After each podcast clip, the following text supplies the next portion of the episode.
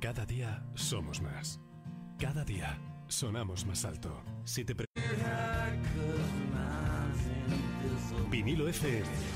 Somos los rockeros de la costa. resolutiva ante los problemas. Velamos por el buen funcionamiento de tu comunidad.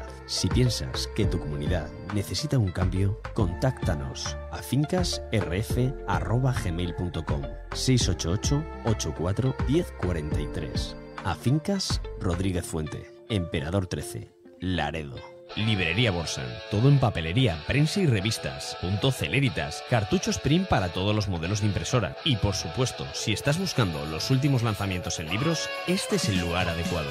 Librería Borsan. Comandante Villar 13, Laredo. Tu librería de confianza. La A8 suena rock and roll. Vinilo FM. Adictos a la costa. Adictos al Cantábrico.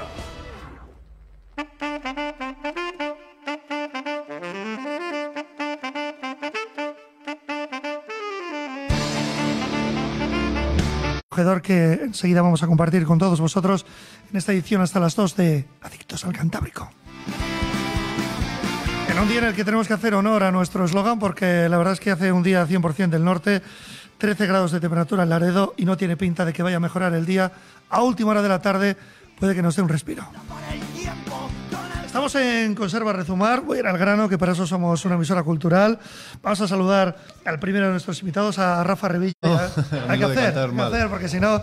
Y tenemos también, eh, a ver si lo encuentro por, por aquí, a Ferimo Revolvo. Ferimo, bienvenido. acostumbrado, ni a las cámaras ni a los micros. Con todos los negocios que tenéis que cerrar. Ah, sí, pero eso van por teléfono, es diferente por teléfono. por teléfono. ¿Qué, me vas a decir ahora, Eh, Rafa, que, que cuesta más? Tú que en teoría sé que te dedicas a las, a las ventas, ¿cuesta más el cara a cara que el teléfono? Sí, sí, hombre, al final desde el teléfono, como no estás viendo a la persona que tienes enfrente, pues te es más fácil, ¿no? No ves gestos, no ves igual una serie de actos que te pueden condicionar a la hora de hablar y por teléfono siempre es más fácil, sí. Pues mira, eh, los dos nos dedicamos a las ventas, a mí me cuesta más por teléfono, a mí me gusta mucho más y me siento más cercano en el, en el cara a cara, es, es curioso. Sí, sí, sí, no, al final, pues eso, cada uno tiene una forma diferente, ¿no? De, de tratar con la gente. Y hay gente que prefiere cara a cara porque ve, por eso, por, eso precisamente, porque ve gestos, ve Claro. cómo se comporta el otro, y otros que prefieren dar su argumento, su discurso, sin, sin ver cómo reacciona Bueno, cambiamos un día, había un programa americano, ¿no? Yo, yo me vengo un día a trabajar a Conserva a Rezumar y tú te vas a vinilo con Borja. Esos programas que hacen los Yankees, ¿te imaginas? Poca audiencia tendríais. Seguro que no, tendrías cosas que contar. Por ejemplo, de, de tu primo, de primo Revolvo, que, que- que a mí me gustan estas empresas familiares, tienen su puntito. Ya me vais a decir que igual no siempre es bueno no ser familia. Hombre, hay, hay, hay momentos y momentos. eh. procuramos que estar todo- todos los días bien, pero cuando tienes que tomar decisiones, pues, oye, pues no sé, hay, hay diversas, ¿no? Uno es más empresa que familia cuando hay que tomar decisiones, eso está claro. Bueno, eh, ya nos han enseñado a eso, ya somos la tercera generación y estamos, bueno, estamos acostumbrados, podríamos decir. Algo sé de economía, algo sé de empresas por otra vida que tuve, estuve 13, 13 años. Dicen que siempre la responsabilidad la tiene la tercera generación. No sé si alguna vez os han contado eso. Sí, el ciclo de las empresas. Sí, sí, ¿no? sí, os lo han contado y os- Claro, hacer crecer la empresa, el ciclo de maduración y al final, pues bueno, cuando llega la tercera generación es apañados y... Todo el mundo os mira, ¿no? Sí. Todo el mundo os mira. ¿Cómo comienza? Es una pregunta que me encanta, pero eh, ¿cómo comienza esta, esta historia que os han contado? Vosotros sois relativamente jóvenes. Bueno, en este caso mi primo tiene más experiencia que yo, yo me he dedicado a otro sector y, he acudido aquí a la empresa familiar porque nuestros padres pues se jubilaron o sea, y, nos dejaron la empresa pues, para seguir rodándola. ¿no? Mi primo lleva más años aquí y en, ese- en este caso tiene más experiencia que yo en este sector. Antes de dar paso a Ferimo, pero ¿se han jubilado se han jubilado de aquella manera?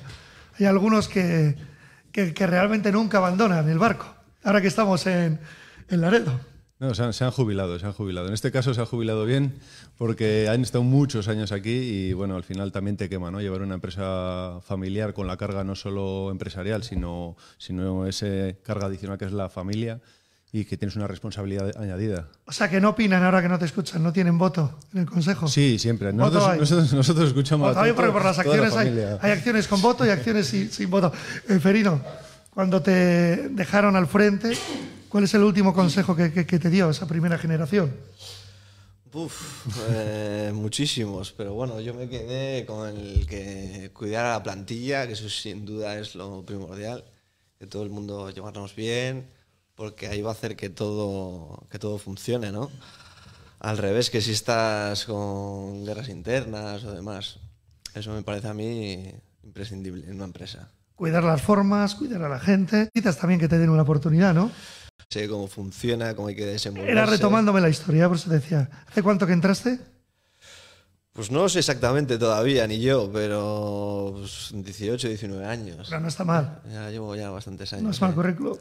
Ya- Hay un libro de registro donde dicen que te entregan ahí el bastón de mando Sí, sí, sí. y una foto. bueno, ¿y cómo comienza? ¿En qué, en qué año comienza Conservas Rezumar? ¿Quién se sabe mejor la historia de los dos? Bueno, los comienzos son una mezcla ¿no? de fechas, porque al final no, o sea, consolidarse como empresa en sí es el año, el año 57, si no recuerdo mal. Pero ya antes de eso, pues nuestro abuelo ya hizo sus pinitos en, este mundo y bueno, pues eh, sobre el año 50 y pocos, pues ahí que tuvo experiencia en esto con pequeñas fábricas hasta que al final consiguió crear la sociedad en el año 57 y echarla a andar con sus dos socios. ¿Y qué requisitos les pedían? ¿Habéis entrado en el libro de cuentas? En aquella época todo sería más fácil. Bueno, hemos visto de todo un poco, ¿eh? Os estoy riendo, ahí lo dejamos igual, ¿no? No, al final son cosas que, pues, que, cambian mucho con la época, ¿no? Contratos a mano de palabra entre dos personas que decían, bueno, pues te dejo este solar y te le- se, le, te- se le vendo al señor de tal por tantas pesetas y, y bueno, es muy diferente ahora, ¿no? Que hay notarios, que hay instituciones, que hay que está Hacienda, que está, bueno, pues eso. Hemos visto también registros de, de época de Hacienda que venía el, el- el encargado de Hacienda precisamente a la fábrica a mirar a ver si estaba todo correcto, cosa que ahora va informatizado todo y bueno, pues, pues cosas de la época. ¿Dó- ¿Dónde se, se ubicó vuestro abuelo inicialmente? Estaba en, en el centro del pueblo, en la calle Doctor Velasco. Entre Menéndez Pelayo y Doctor Velasco, ahí está la fábrica familiar de toda la vida y bueno, Bueno, em- empezó comprando una nave pequeñita y a medida con los años empezó a crecer y fue comprando la, la siguiente nave y luego la siguiente. Y ahí es cuando empezó ya a crecer, a vender, a exportar a Estados Unidos, eh, Italia, tal. Porque era un adelantado, porque al final me estás hablando que empieza a exportar a Estados Unidos. Sí, en bueno, aquella época conoció. Eh, se fue quedando con, con el trabajo, el cómo se hacía y demás, y se puso por su cuenta. Necesi- necesitó socios capitalistas y, nada, pues los, los, los cogió y se puso... ¿Los consiguió? Sí. Se Se- puso- se- le conocieron a mi abuelo que veían que trabajaba muy bien y, y bueno, pues de hecho nos hemos preguntado varias veces cómo, cómo era posible que en aquella época, en los años 50, 60, se, se exportara a otros países Claro. con lo que cuesta ahora, que hay, No, que hay no. todos los medios del mundo. No, no, está, está- está claro que era un adelantado a su tiempo. ¿Y lo del nombre? El nombre viene por los apellidos de los fundadores. Revolvo Zumel Martínez, o sea, al final es Rezumar. Bueno, en muchas ocasiones sucede lo mismo. ¿no? Sí, bueno, sí. Luego habéis ido adaptando el logo, cambiándolo, o respetáis un poco el. Eh, mira, justamente ahora que nos han dejado las riendas de la empresa, eh, hemos cambiado toda la imagen de, la propia empresa, pero el logo no, el logo se ha, mantenido, eso lo queremos mantener. Se ha cambiado todo, lo que es la imagen, el packaging, eh, la- las latas, la imagen de marca y demás. ¿Cuánta importancia le dais a la imagen? Para llegar luego al. Luego hablaremos del producto, hablamos de lo que tenéis, pero la, la- la imagen por aquello de que estamos en una emisora de, de radio es clave, ¿no? Hoy, hoy, hoy en día la imagen es primordial.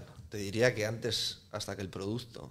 Pero en nuestro caso es el producto, le seguimos manteniendo, incluso mejorando. Y lo que nos faltaba era eso, una imagen. Ahora, eh, porque la gente hoy en día compra por, in- por, por impulso. Y Claro, es porque- primordial. Se hace marca a través de la imagen, ¿no? Exacto. Al final hay que elegir. Es verdad que no hay mejor publicidad que el boca a boca, pero Claro, una buena que- imagen te ayuda. Hay que tener en cuenta que hay muchos compradores que no conocen tu producto. Entonces, la primera compra es la compra por impulso, que es eh, escoger entre uno o varios. Y al final, el que más le entra por la vista, pues es el que suelen escoger. Ahora vamos a hablar de las conservas que tenéis, del producto, de la elaboración. No sé si alguna vez soléis ir a algún instituto, a algún colegio, a dar una pequeña charla. En la radio os damos dos minutos, pero el proceso, hay mucha gente que no lo conoce. El proceso de, de elaboración de la anchoa, concretamente. Sí. Bueno, pues al final yo creo que aquí en el, en el pueblo y la y zona alrededores eh, casi todo el mundo sabe más o menos cómo es el proceso. Más o menos, ¿eh? Te Más podría luego demostrar, Rafa, que muchas veces la gente piensa que sabe algo y no lo sabe. Claro, claro, claro. Pues al final es, pues, pues va todo es toda una cadena, ¿no? Es, eh, empieza en, en la lonja del pescado, escogiendo pues la pesca que, que te conviene en ese momento, eh, que se escoge pues a vista. Eh, entre los granos de la pesca y, cómo está el pescado, pues vas un poco tanteando a ver cómo está el pescado. Viene a fábrica, ese pescado se, se mete en salmuera, eh, de salmuera se pasa al desbolle, que es eh, quitarle cabeza, tripa y demás. Y de ahí al barril, pues una capa de pescado y capa de sal, por así decirlo en grosso modo. Y a partir de ahí, pues el barril pasa a maduración, que pues depende de los meses y el tipo de anchoa que sea, pues pasa entre 6 y 12 meses de maduración. Y cuando pasa ese proceso, se cogen los barriles para ir fileteándolos. Es simplemente sacarlos, lavarlos. eh, depende de cómo quieras la anchoa, pues lo lavas más o menos. Dicen, no, que donde esté una gilda que se quite cualquier pincho. Ah.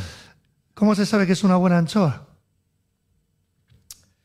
Pues yo creo que una buena anchoa, es- una buena anchoa sin duda es la que sabe a salazón, no a pescado, eh, no a pescado, ¿no? Porque hay mucha gente que, que peca de eso.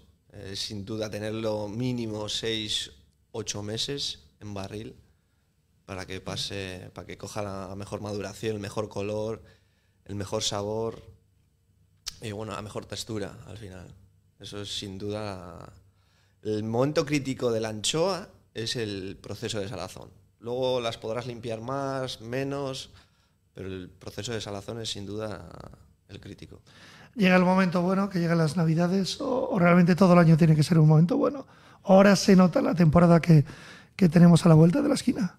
Sí, sin duda, nosotros ya llevamos ya hace 15, 20 días en, en plenas navidades y eso que en realidad queda mes y medio. Ahora estamos a tope.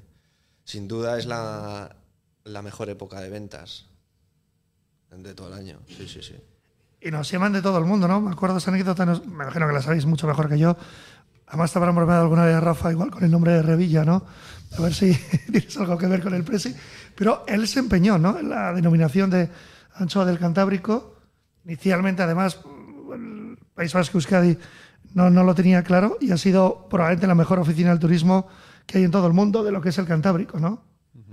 Es curioso, nos conocen por la anchoa al final. Sí, Cualquier parte del mundo que vayas, Sí, o sea, de que las cartas, en alguna carta, bueno, puede aparecer el Golfo de Vizcaya, Cantábrico es la anchoa, para muchos. Al final las referencias pues, de productos de, de- de alta calidad pues, te hacen ser un referente de turismo gastronómico bastante importante. ¿no? Eh, el defender nuestro producto local y poder darlo a conocer a todo el mundo eh, creo que es un, da potencial a la zona y potencial a la venta de la anchoa. Claro, sí. Los japoneses ya han entrado, ¿no? Porque a mí siempre me ha gustado conquistar Japón. ¿Cómo llevamos el mercado japonés? ¿No? ¿O son reacios? Uf, el japonés es complicado. Ahora eh, estamos. eh, el año pasado hemos entrado en el mercado americano y de hecho ahora hemos entrado hace 15 días en, en Canadá. Hemos estado. Y bueno, luego en Europa, Italia es un mercado muy bastante potente. Y bueno, pues luego nosotros ya nacional, aparte de los países que hemos comentado. Te ha hecho especialmente ilusión lo de Estados Unidos, por de que antes hablábamos de que vuestro abuelo había empezado y había Exacto. abierto camino. Es un poco... Yo, desde que entré aquí, eh, siempre he dicho que me gustaba volver a conquistar esas zonas, que tan buenos recuerdos eh, teníamos. Y de hecho, bueno, poco a poco lo estamos haciendo. Bueno, ¿hay algún eslogan así que guardéis con especial cariño de todos estos años? ¿O hay que llamar al responsable de marketing? O el eslogan, eh, digo yo que el eslogan será importante. Bueno, tenemos un eslogan que al final mm, o sea, defiende un poco los valores de la empresa y lo que siempre hemos defendido en nuestro producto, que al final es 100% cantábrico y 100% artesano. Es la esencia de nuestra anchoa y que nosotros solo trabajamos la denominación de anchoa de aquí, del Cantábrico, en Graulis y en Casicolus, y no trabajamos otras denominaciones. Y, y añadir que también eh, que nosotros hacemos la anchoa, nosotros la compramos aquí en España, la elaboramos en nuestras fábricas, en nuestra fábrica, y lo enviamos desde aquí, eh, que es a diferencia de, de muchas empresas que pues sacan el producto fuera a filetearlo, lo vuelven a traer aquí, lo envasan, lo, lo revenden. el proceso entero lo hacéis vosotros. Sí, nosotros lo elaboramos, lo fabricamos y lo vendemos como se lleva haciendo hace pues, los 80 años que llevamos eh, en el mercado. No está nada mal. ¿Cuántas personas componéis ahora Conserva Rezumar? Ahora estamos ahora mismo con 30 personas, entre trabajadoras, fileteadoras, eh, encargados de máquinas, almacén y oficina. ¿Y el más antiguo? ¿Quién es el que más tiempo lleva? ¿De los 30?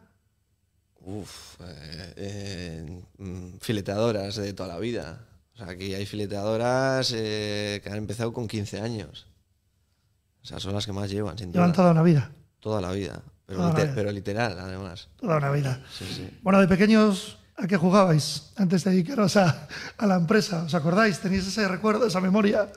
Yo, yo sí me acuerdo mucho yo de cuando era muy pequeño de estar en casa de mis abuelos, de mi abuela concretamente, y mi abuelo nos mandaba siempre, estábamos jugando en el- allí en la calle que no había muchos coches y te mandaba a la fábrica, vete por un cesto de anchoas, vete a coger, el- y ibas y al final te comías las anchoas según salían, o sea, Claro, claro. ni aceitadas ni nada, el típico cesto que llevas a casa de tu abuela y venga. Yo, yo recuerdo siempre muy bien, un buen recuerdo de salir del colegio que estaba a la otra manzana y directamente según salía iba para la fábrica y tenían ahí pan y me iba directo donde las trabajadoras me llenaban el bocadillo de, de anchoas, un poquitín de aceite y a comer. Qué bueno. Eso siempre recuerdo. Qué bueno, qué bueno, qué bueno. ¿Se hace amigos en este mundo? No sé, con algún cocinero, se va haciendo amigos, con gente que confía en vosotros y a partir de ahí una relación fuera de lo profesional. Sí, sí, gente que tenemos amistad y gente que te, pues que te va cogiendo cariño a lo largo de los años de servir el producto y que confía en ti, ¿no? Al final, pues sí vas adquiriendo en el camino, pues, pues a gente que, te coge aprecio, sí. Que le coges tu aprecio también, claro. Nosotros eh, los clientes eh, que tenemos eh, los tratamos, o sea, son de toda la vida, o sea, prácticamente ya relación personal, prácticamente que profesional. Y intentamos que con los nuevos que vengan sea así. Sea así. Eso sin duda, eso es lo mejor que hay. Me acuerdo un día haciendo un programa en Villascusa, en, en La Solía, un sitio fantástico, ¿no? con unos cócteles increíbles, pero había uno que me llamó mucho la atención, que era un sobao con una anchoa. Tenías que probar primero el sobao con la anchoa y a partir de ahí bebías el... Además estaba Borja ese día con nosotros, bebías el, el- el cóctel. Sí, sí. Pareció algo, La anchoa, pareció algo brillante. La anchoa marida con todo. O sea, nos hemos, hemos probado pinchos de todo tipo y de hecho nuestro abuelo, eh, en casa de nuestro abuelo se ha tomado la anchoa con todo, con todo lo que cogía por la mesa, tortilla de patata, queso fresco, eh, pimientos, con todo lo que veía por la mesa. Pero siempre la primera hay que tomarla sola. ¿eh? Es. Luego ya lo que quieras. ¿Por qué? ¿Por qué? Eh, para que lo entiendan los oyentes. Pues para que para probar la anchoa pues eh, sola, luego ya No, no, vale, lo, tenía que preguntar. lo que, lo que quieras. Bueno, pero no. la primera tiene que ser sola. Ha sido un placer estar con vosotros, con Rafa y con Ferino. Qué pena que no exista el holograma de vuestro abuelo, tipo Michael Jackson, ¿no? Que ya sabéis que ahora los Jackson 5 aparecen en los conciertos con el holograma, porque está claro que todo empezaba con él y era un libro abierto. Muchas gracias, de verdad ha sido un placer que tengáis un final de año estupendo y que esa conquista de América haga que, bueno, volvéis a vuestros orígenes. Muchas gracias a vosotros. Muchas gracias.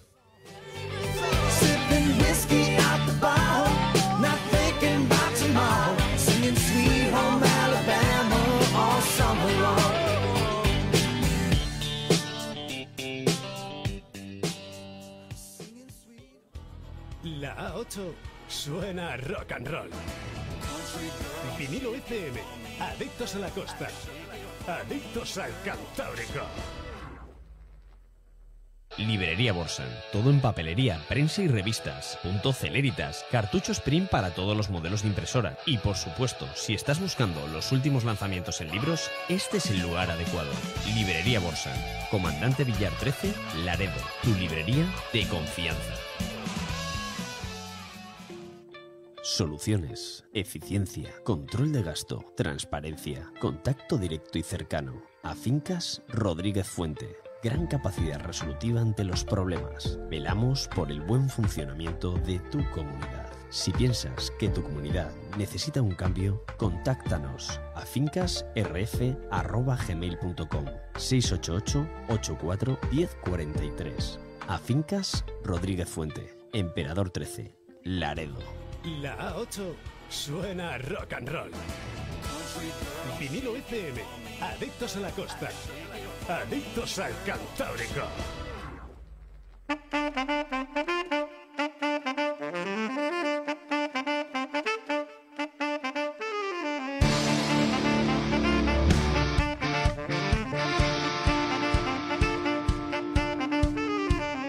Vamos avanzando, vamos a saludar a Marcos Pérez, presidente de, de Amonaval. Marcos, bienvenido. Hola, buenos días. Bueno, la entrevista la vamos a hacer entre los dos, porque me han dicho que eres un, eres un fenómeno en lo tuyo, en el modelismo naval. Sí, bueno, me defiendo. Llevo ya unos cuantos años con este tema. Eh, aparte que yo vengo de la Marina Mercante también, es un tema que conozco y bueno, no se me da mal. Como se te da más, más, más que bien. Bueno, va. o sea, Pero habrá que tener algo de talento para eso, ¿no? Sí, hombre, hay que tener siempre un poquito de un poquito de, de algo de qué. Pero bueno, luego hay que tirar mucho de libro y mucho de, de hacer. Si no haces, ¿Cómo- ¿Cómo, cómo comienzas para llegar a este nivel que sé que tienes? Pues comienzo aquí en Laredo, eh, a mí siempre me ha gustado el tema de la herramienta y el tema de los barcos. Y comienzo en la Casa de Cultura con unos cursos que hay de modelismo naval, con José Manuel Rivas, que es el, antiguo presidente de Amo Naval, fallecido ya, y maestro mío. Y de ahí una serie de alumnos eh, surge hacer la asociación y bueno, y ahí empezamos como asociación. ¿Y lleváis cuántos años? Pues casi, casi, 19, 20 años. No te sabría decirte ahora exactamente, pero 19. ¿Y llevas 20. tú los desde el principio, desde el Yo origen? llevo desde el principio, sí. Origen. ¿Ha cambiado mucho o no? De las No. personas que van entrando. Ah, bueno, sí. o os mantenéis un poco. Las personas sí, va cambiando un poquito en que nos estamos haciendo viejos. Bueno, Que gente, generaciones nuevas se juntan muy poquitas, pero bueno. fíjate nosotros que somos rockeros. Roberto Gutiérrez eh, Alquedi, del Grupo Acción Costera, que un día nos conocimos antes de la pandemia, en otro mundo, en otra vida. Pues sí, en, en este mundo, pero hace tiempo. Antes de la pandemia, que sí se puede decir que es otro mundo, ¿cierto? Es otro mundo, es otro mundo. Que no podemos contar, pero estás hablando de cosas muy curiosas. Y ahora que hablabas de, de cosas que se pueden hacer en torno a la anchoa, que nunca vamos a desvelar el futuro, se hace de todo hoy en día. Porque eh, yo tengo algunos compañeros que tienen esa, esa máquina para sacar aromas.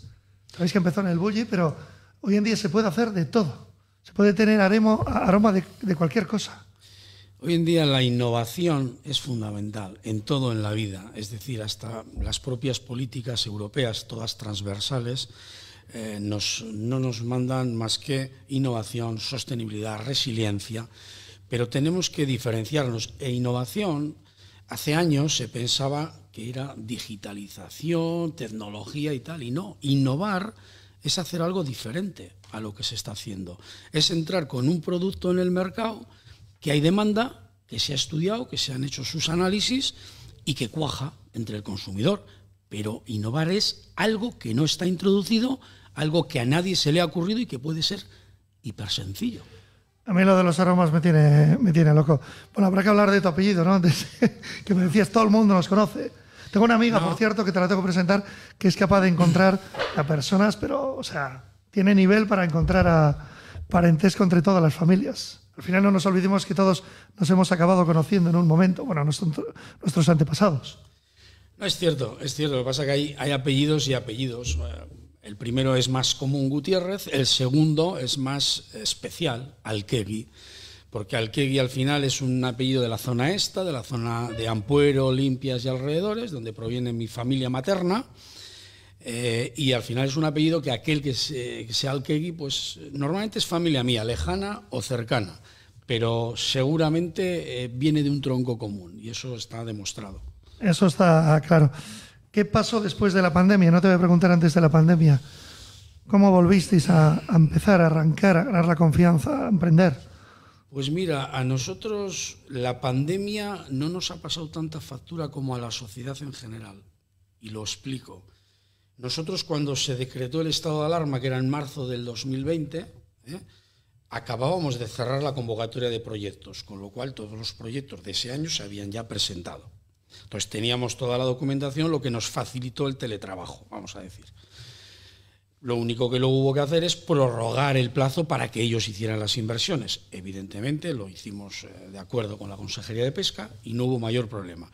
Y en esta última convocatoria, donde los promotores han invertido en pleno todavía estado alarma que andábamos, eh, ha habido más iniciativas nuevas que antes. Es decir, de los 24 proyectos que se han presentado este año, 7 son empresas de nueva creación. Y normalmente de nueva creación pueden venir dos o tres en cada anualidad. Es decir, quiero decir que el COVID, la pandemia, ha hecho mucho daño a nivel económico, a nivel social, a nivel sanitario, y ahí está, que no hemos salido todavía. Pero sí que a la hora de reactivar la economía, algunos han visto oportunidades y ha habido negocios que no solo se han puesto en marcha, sino ya han dado resultados este mismo verano que acabamos de dejar atrás. Y en vuestro caso, en vuestro sector, ¿qué sentido tiene? Porque la gente realmente quería invertir, porque el titular bueno es que había que seguir haciendo cosas. Hombre, hay una ¿Tiene alguna explicación o no? Sí, vamos a ver, lo importante de las ayudas eh, que gestionamos aquí en el Grupo de Acción Costera es que son muy transversales también. Es decir, aquí no es que solo puede venir un pescador. Aquí cualquier persona, cualquier empresa, cualquier emprendedor, sea empresa nueva, sea empresa existente, que, relacione, que haga eh, o realice inversiones relacionadas con la economía del mar. Ojo con esto, la economía del mar es muy amplia. Hablabas de modelación naval, hablabas de náutica, hablas de remo, hablas de pesca, de transformación, de comercialización, de turismo marinero, de gastronomía marinera, es decir, el potencial, la cabida, el nicho de actividades que, que tendrían cabida son muy amplias. Entonces, tenemos ese tipo de emprendedores, pero luego además, si eres un pescador, puedes diversificar en cualquier actividad económica. Fijaros la gran ventaja que este fondo le otorga a esos que sí son pescadores, que pueden poner en marcha cualquier tipo de negocio. Aquí en Colindres, una familia de pescadores acaba de poner en marcha una lavandería autoservicio. Han creado una sociedad, todos ellos, y pues han, han promovido ese tipo de inversión en aras a la diversificación. Decir, ellos sí tienen esa prerrogativa. Pero es que luego, además, una asociación sin ánimo de lucro o un ayuntamiento también puede poner un proyecto en marcha si tiene las connotaciones estas marineras o de economía del mar. Es decir, el, el- el que sea tan transversales y el que haya tantos potenciales beneficiarios también abre muchas puertas. Entonces, como las crisis también generan oportunidades, algunos no sin riesgos, pues han decidido promoverlas. Haciendo un balance cercano para los, para los oyentes, era que hablabas de la, de la lavandería, que me ha llamado la atención. Ah, eh, ¿Podemos hacer un buen balance entonces de este año que estamos a punto de concluir? Pues sí, porque al final este año teníamos 270.000 euros lo que se han repartido en ayudas. Cada año normalmente tenemos 385.000, pero el, el año anterior bueno, hubo, hubo uno que dispusimos de medio millón de euros, entonces ahora se compensa y se ha cubierto siempre. La gran ventaja es que toda la oferta que sacas en una convocatoria se cubre. Cuando hay problemas de demanda de inversión, normalmente sobra dinero. A nosotros no nos ha sobrado dinero nunca, ni en el 17, ni en el 18, ni en el 19, ni en el 20, ni en el actual 21. Porque los proyectos que han llegado a principio de este año son los que ahora mismo se están ejecutando. Entonces, somos optimistas en este tipo de ayudas, en este tipo de inversiones, que tienen que ser sostenibles, que contribuyen. Al final, la inversión es lo que nos saca adelante. Las empresas, como hablaba Rezumara antes, al final las empresas son las que crean empleo, las que pagan impuestos, las que sacan la economía adelante.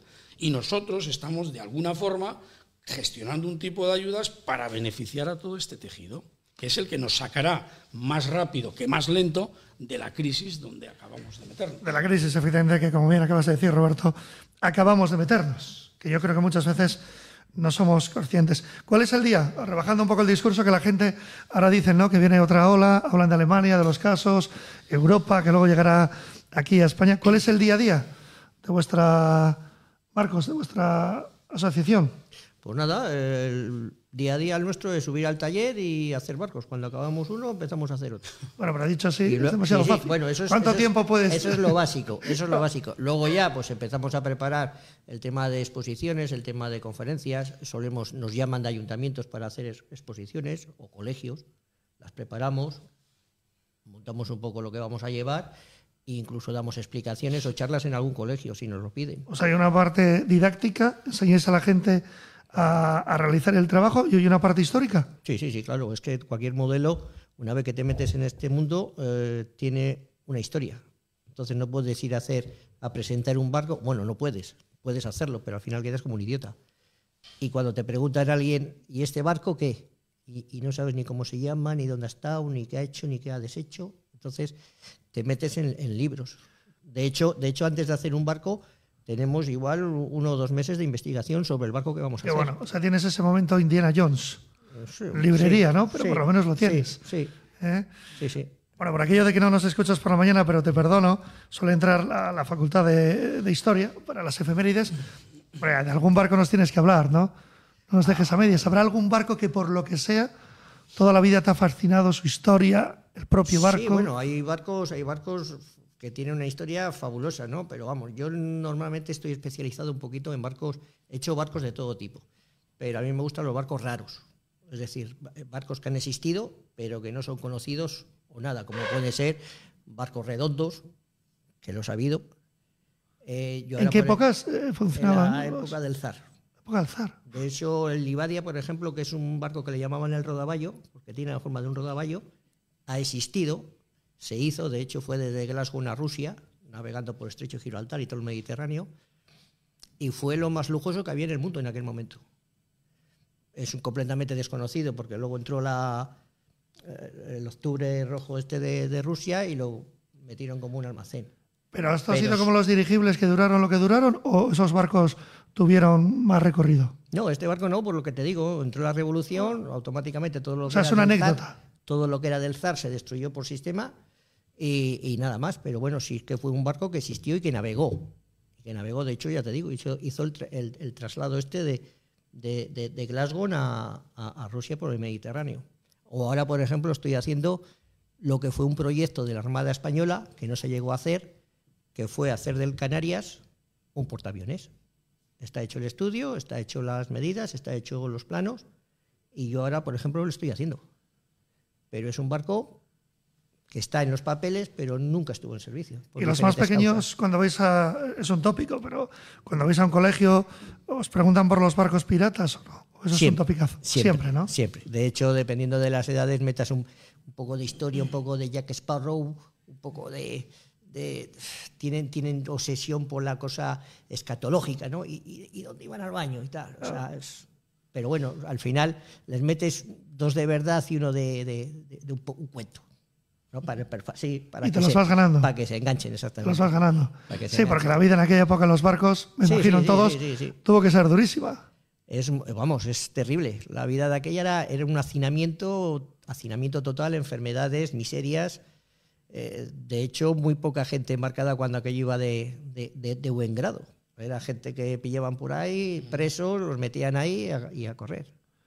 ¿Ha habido algún barco, no es tampoco muy original la pregunta, pero a mí me gusta pincharos, ¿no? Que se te ha resistido mucho, especialmente que casi has llegado a, per- a perder, la, a perder la paciencia. Sí, hay barcos que te estancas por lo que sea y, y los dejas y ya está.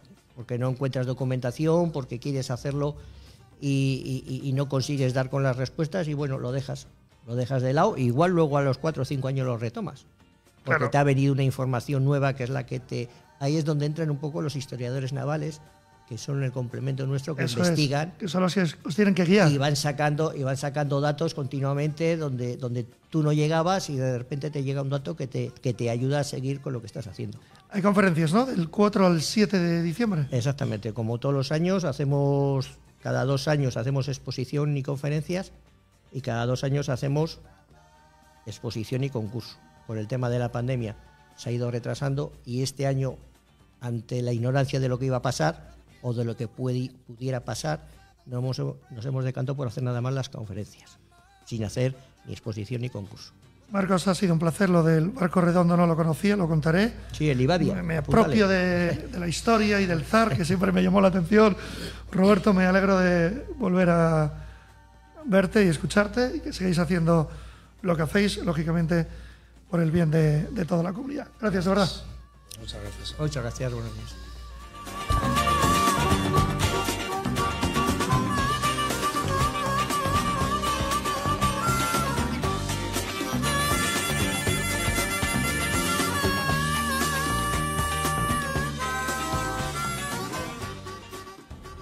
La A8 suena a rock and roll.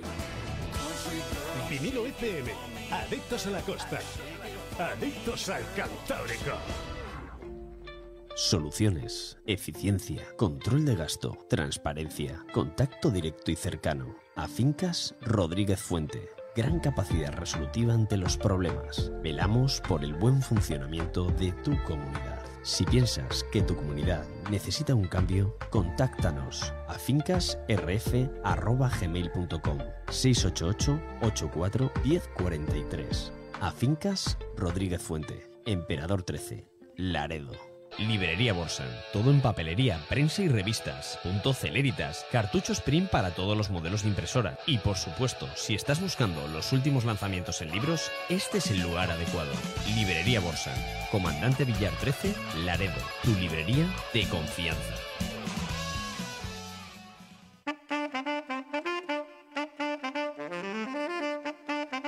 La hora y 47 minutos en la recta final. Seguimos en Conserva Rezumar. Hemos montado en un barco imaginario redondo. Bueno, hemos estado apoyando, lógicamente, destacando las acciones de ese grupo de acción costera. Hemos estado con los orígenes, con la tercera generación de este lugar que hoy acoge este programa Adictos al Cantábrico.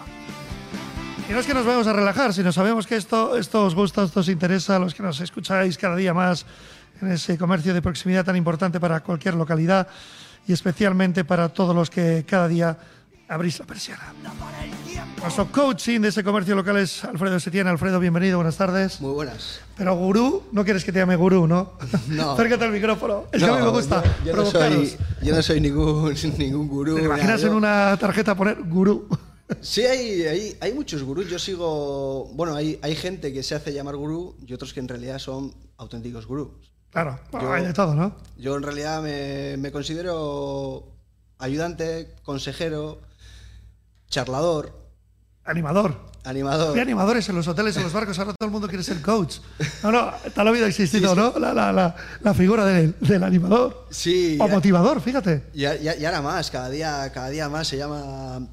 Se, cada día más eh, ciertas personas, por ayudar a, ciertas, a ciertos negocios o a ciertas personas a hacer ese, esa labor, se llaman coach. Cada día más ha sido una palabra que nos ha llegado en España hace mucho tiempo y que poco a poco lo vamos implementando como otras. Me me río muchas veces, no, es que tú eres el CEO de vinilo. Pero ¿cómo voy a ser el CEO si mi inglés es lamentable?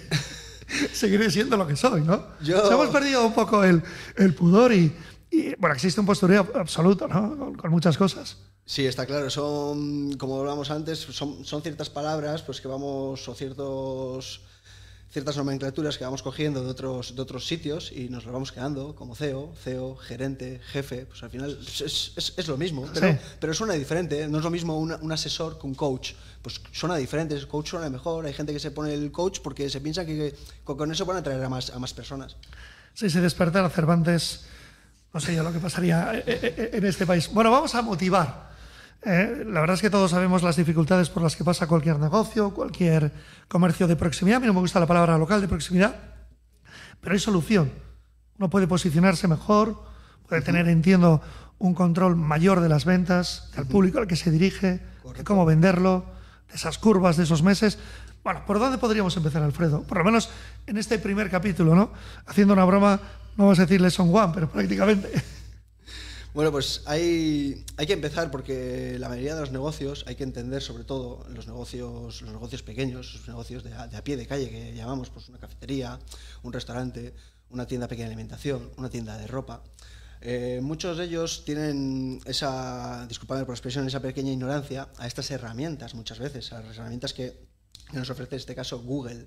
¿Sabes? Son herramientas que nos dan, algunas gratis, algunas de pago, pero son las herramientas con las que podremos hacer crecer un poco nuestro negocio y posicionar pues, nuestro negocio enfrente al de la competencia. Porque como ya sabéis y saben todo el mundo lo que, nos está viendo ahora mismo, que cada día más son más las personas que buscan un negocio, un producto, un servicio a través de su smartphone, está claro.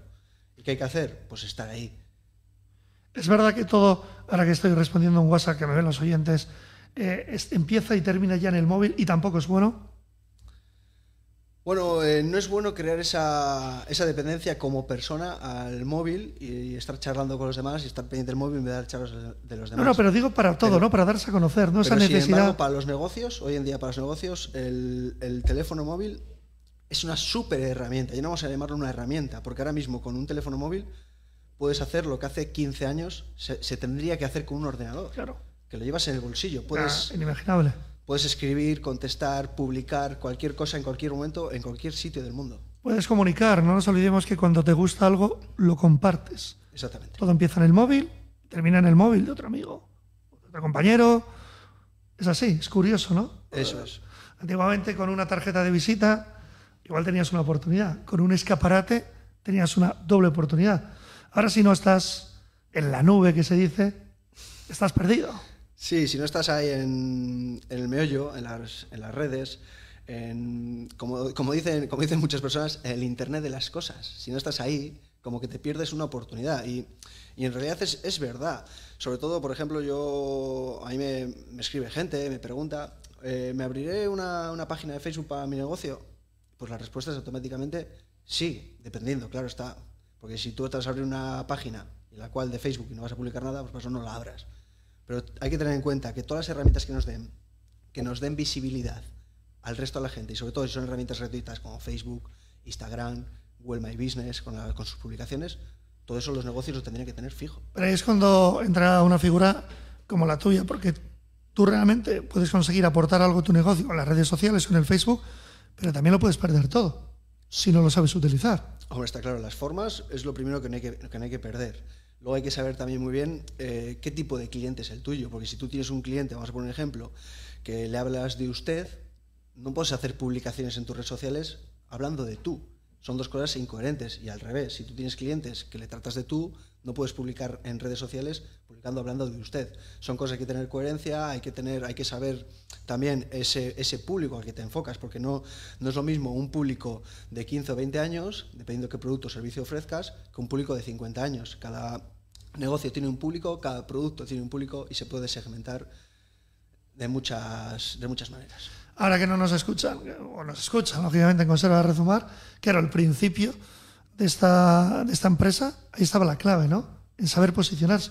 Todo empezó siendo un comercio local, antes lo contaban, ¿no? Con el, con el, el, el abuelo tanto de, de Rafa como de, de, Ferino. Era un comercio local. Sí, está claro. Y cuando aquello, eh, hoy en día, tú imagínate que cuando aquello era solo el, el, boca a boca, la gente vendía, como han dicho bien ellos, pues el boca a boca, pues empezaron poco a poco, ir creciendo y demás. Hoy en día el, el boca a boca es, es, fundamental, sí, pero también tener una presencia en esas, en esas búsquedas, porque por ejemplo, ya no, ya no te voy, porque claro, mucha gente dice, nada, yo es que publico las redes sociales, pero no tengo me gustas, no tengo esa, esa interacción. Claro, hay que mirar, hay que analizar muchas cosas, no es solo, porque es, es como muchos, muchos locales, mucha gente se piensa que coge un bar, abre la persiana y al día siguiente está facturando, y no es así. En las redes sociales lo mismo, tú por abrirte una cuenta en Instagram, en Facebook, en LinkedIn y publicar ciertas cosas, no quiere decir que te siga mucha gente, te dé claro. me gusta y demás. Esto nos pasa a nosotros, ¿no? Muchas veces te llama un bar y piensa que la solución está en hacer conciertos, ¿no? Que la música en vivo suene en su garito. Y realmente no es así. O sea, si el bar te va mal, por mucho que le programes un concierto, el bar te va mal por algo. Sí, eso es, le puede, le puede salvar un día, pero el día siguiente va a estar igual. Hay que buscar, hay que llegar a buscar esa solución o ver cómo poder atraer esos clientes, está claro. Sea, hay que buscar muchas, muchas alternativas, ¿no? Y, lo, y lo, que un, lo que una estrategia, que a un negocio le puede funcionar, a otro no le puede valer. No todas las estrategias valen para todos los negocios y para todos los productos o servicios. Yo, a toda esta gente que nos escucha y que tenga negocios locales, yo ahora mismo le diría que apuesten mucho por, por el posicionamiento de Google, el posicionamiento local. Te voy a dar un ejemplo. ¿Quién de los que nos escucha no ha ido a, ningún, a algún sitio de vacaciones y tú quieres comer? Coges tu smartphone y ¿qué haces? Buscas un restaurante. Claro. Claro, es... tú cuando buscas la palabra restaurante, Google ya sabe dónde estás. ¿Y qué hace Google? Pues te presenta el local pack. ¿El local pack qué es? Es un, es un pack de tres negocios, de tres negocios, y esos tres negocios son los que Google considera que son más oportunos, dependiendo del tipo de búsqueda que tengas, los posiciona dependiendo de la distancia y demás. Y yo creo que para los negocios, para los pequeños negocios... Es clave. Bueno, sí. también es un rastreador, ¿no? Porque al final no nos olvidemos que a medida que nos desplazamos a una ciudad, nuestro móvil ya sabe nuestros gustos y directamente te salta a donde cree el móvil que quieres ir. Sí, pero también hay otras formas o técnicas para que tu negocio se posicione por encima de otro sin estar tan cerca. ¿Sabes? Ahí ya entramos en, en temas de más de voy a poner un ejemplo, hay gente que, que dice, ah, yo es que busco y salgo el primero. Claro, pero si tú buscas restaurante y lo buscas desde tu propio restaurante, es lógicamente que salgas el primero. Lo, lo, Claro. lo complicado es que aparezcas el primero, No, no, no, está claro. lejos del restaurante. es una búsqueda, una búsqueda en general. Pues nuestra búsqueda de nuestro camino termina hoy aquí, donde hemos empezado en Conserva Rezumar, donde ha sido un placer, ya os digo, recuperar la historia y volver a hablar de Sanchoa del Cantábrico, aunque luego hemos hecho absolutamente de todo y hemos terminado con Alfredo Setién. Solo es una parada. ¿Por qué? Porque mañana volvemos entre la una y las dos a recorrer buena parte de esta localidad siendo adictos al Cantábrico. Hasta mañana.